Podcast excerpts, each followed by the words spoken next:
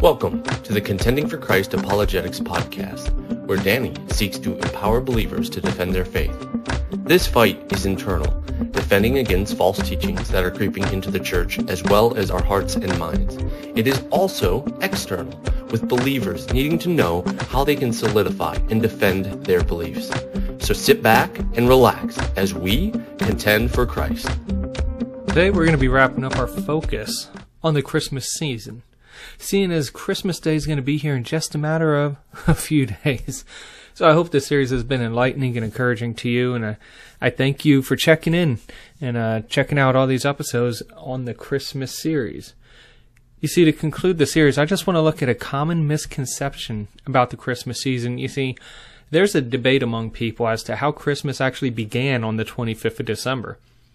You see, I'm not I'm not really talking about when Jesus was born in this episode. I'm going to spend some time on that. But what I really want to focus on is how did the 25th of December become the recognized date of the Messiah's birth? That's what we really want to look at today. You see, most people understand that the 25th of December was first celebrated by Constantine, I think it was in 336 AD, and that it was officially selected by Pope Julius I around the 350th AD. But there's debate as to where that date even came from and why was it selected. Was it pagan? So while Christmas officially became a recognized holiday on the 25th of December before the mid 4th century, how did Christmas even in- evolve into the date? Does paganism have influence onto the specific selection of the 25th of December? Was Jesus born on the 25th of December or another day?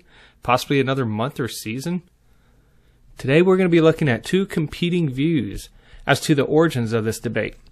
You see, the most common story on Christmas's origin centers around a pagan festival called Saturnalia. Saturnalia was a festival that Rome had been observing since around the second or third century BC, and this was about 200 years before the birth of Christ.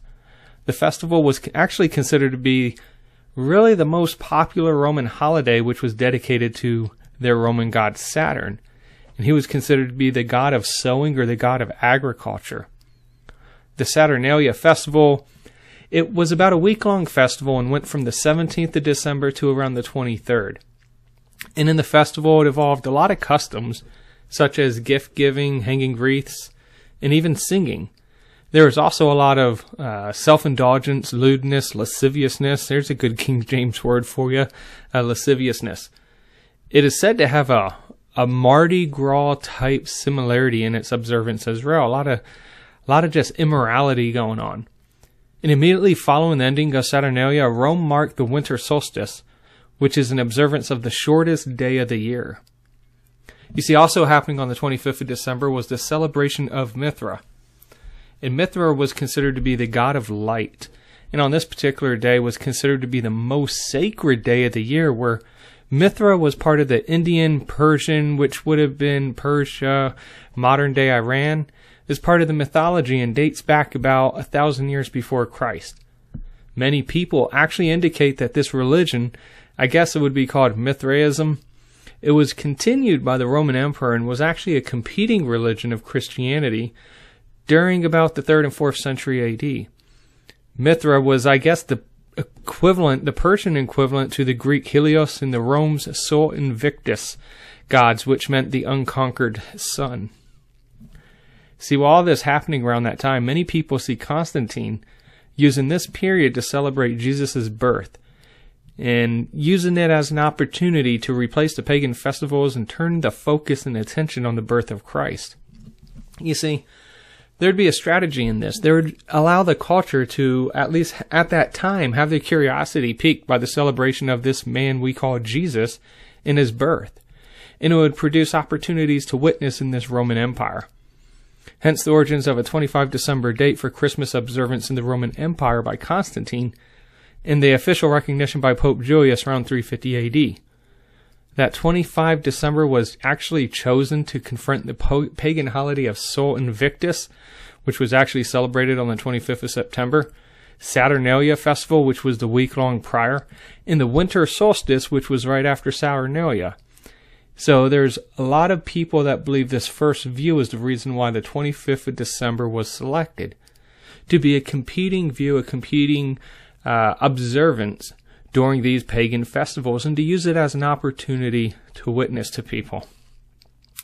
Now, that definitely seems to be a noble thing and a noble effort to take a pagan or an immoral or just a anti-Christian holiday and to give that holiday to God and use it to worship Him, to tell others about Him. Every day is unto the Lord. So if this would be the view that you hold on to, this view actually has some holes in it. And one of the holes that we find is that there's actually no clue to the paganism influence into the origins of Christmas until about the 12th century. And that was about 900 years after the Roman Catholic Church would have chose that day as the official date of observance. I would imagine that we would have expected to see writings earlier to this date, earlier to 350 AD, that ties paganism into the Christmas origins and its observance rather than waiting until 900 years later.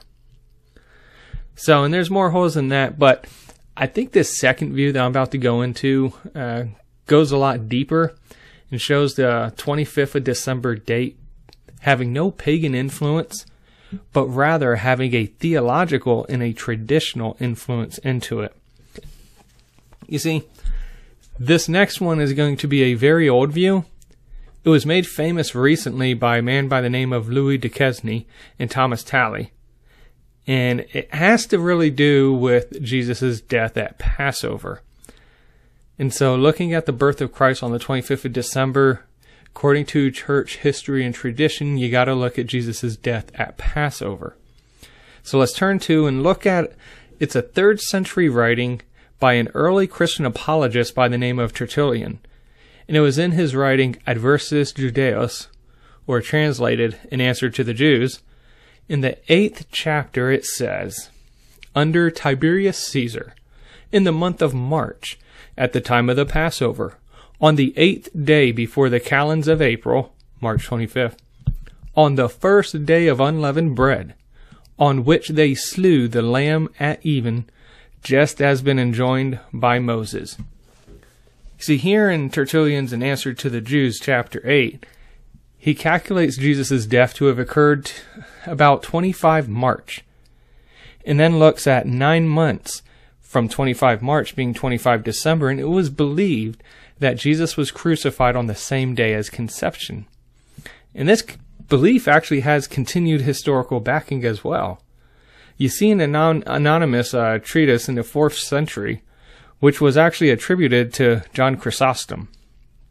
And basically, what this says is Therefore, our Lord was conceived on the eighth day of the calends of April, in the month of March 25th, which is the day of the Passion of the Lord and of his conception.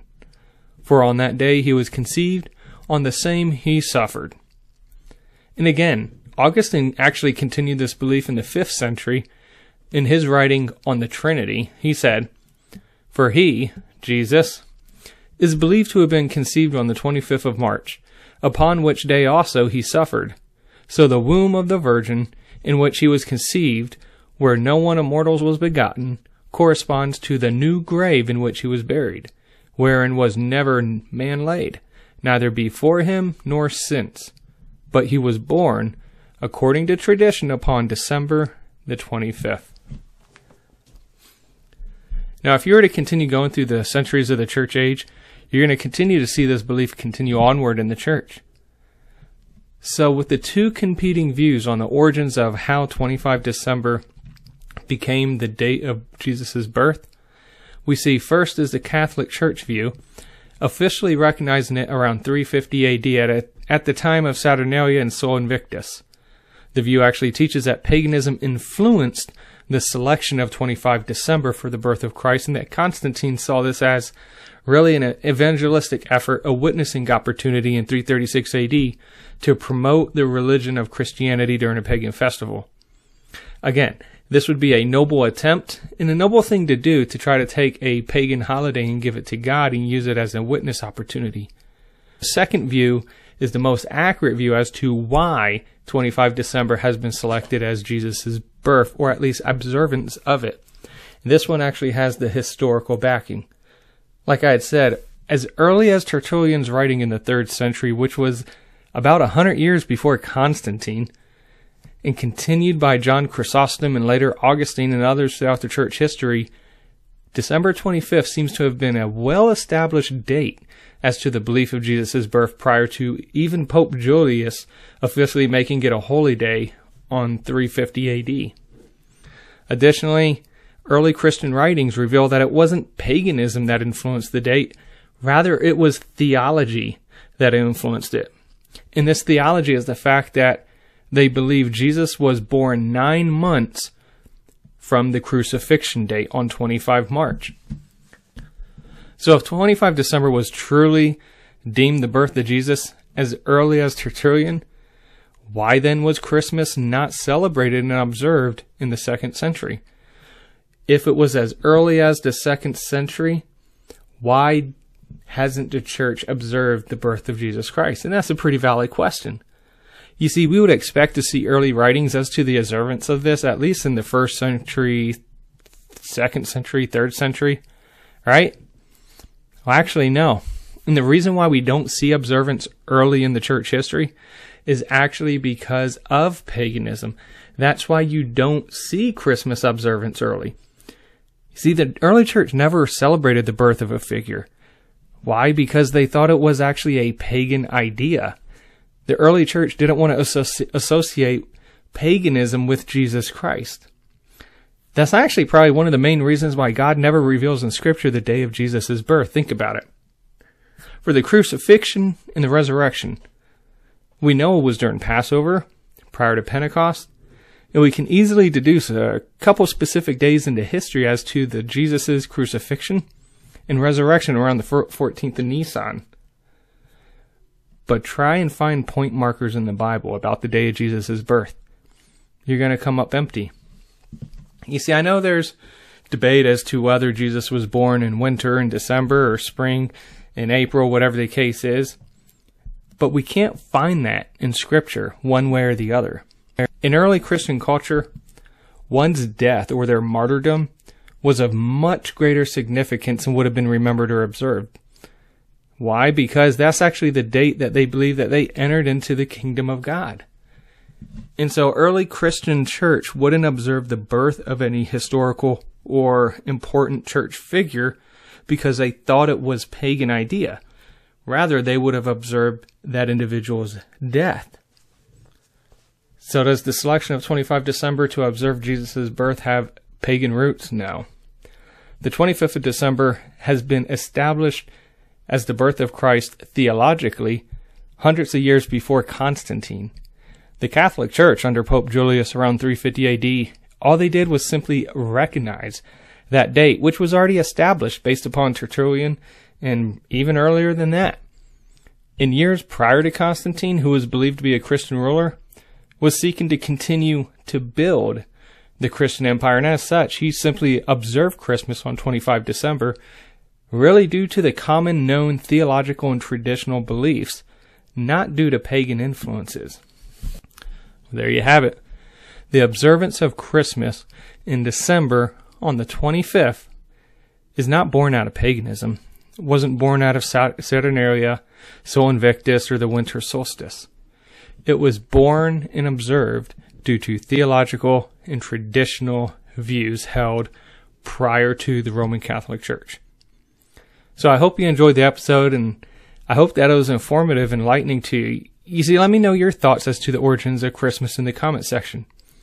In the end, it really doesn't matter theologically as to when Jesus was born.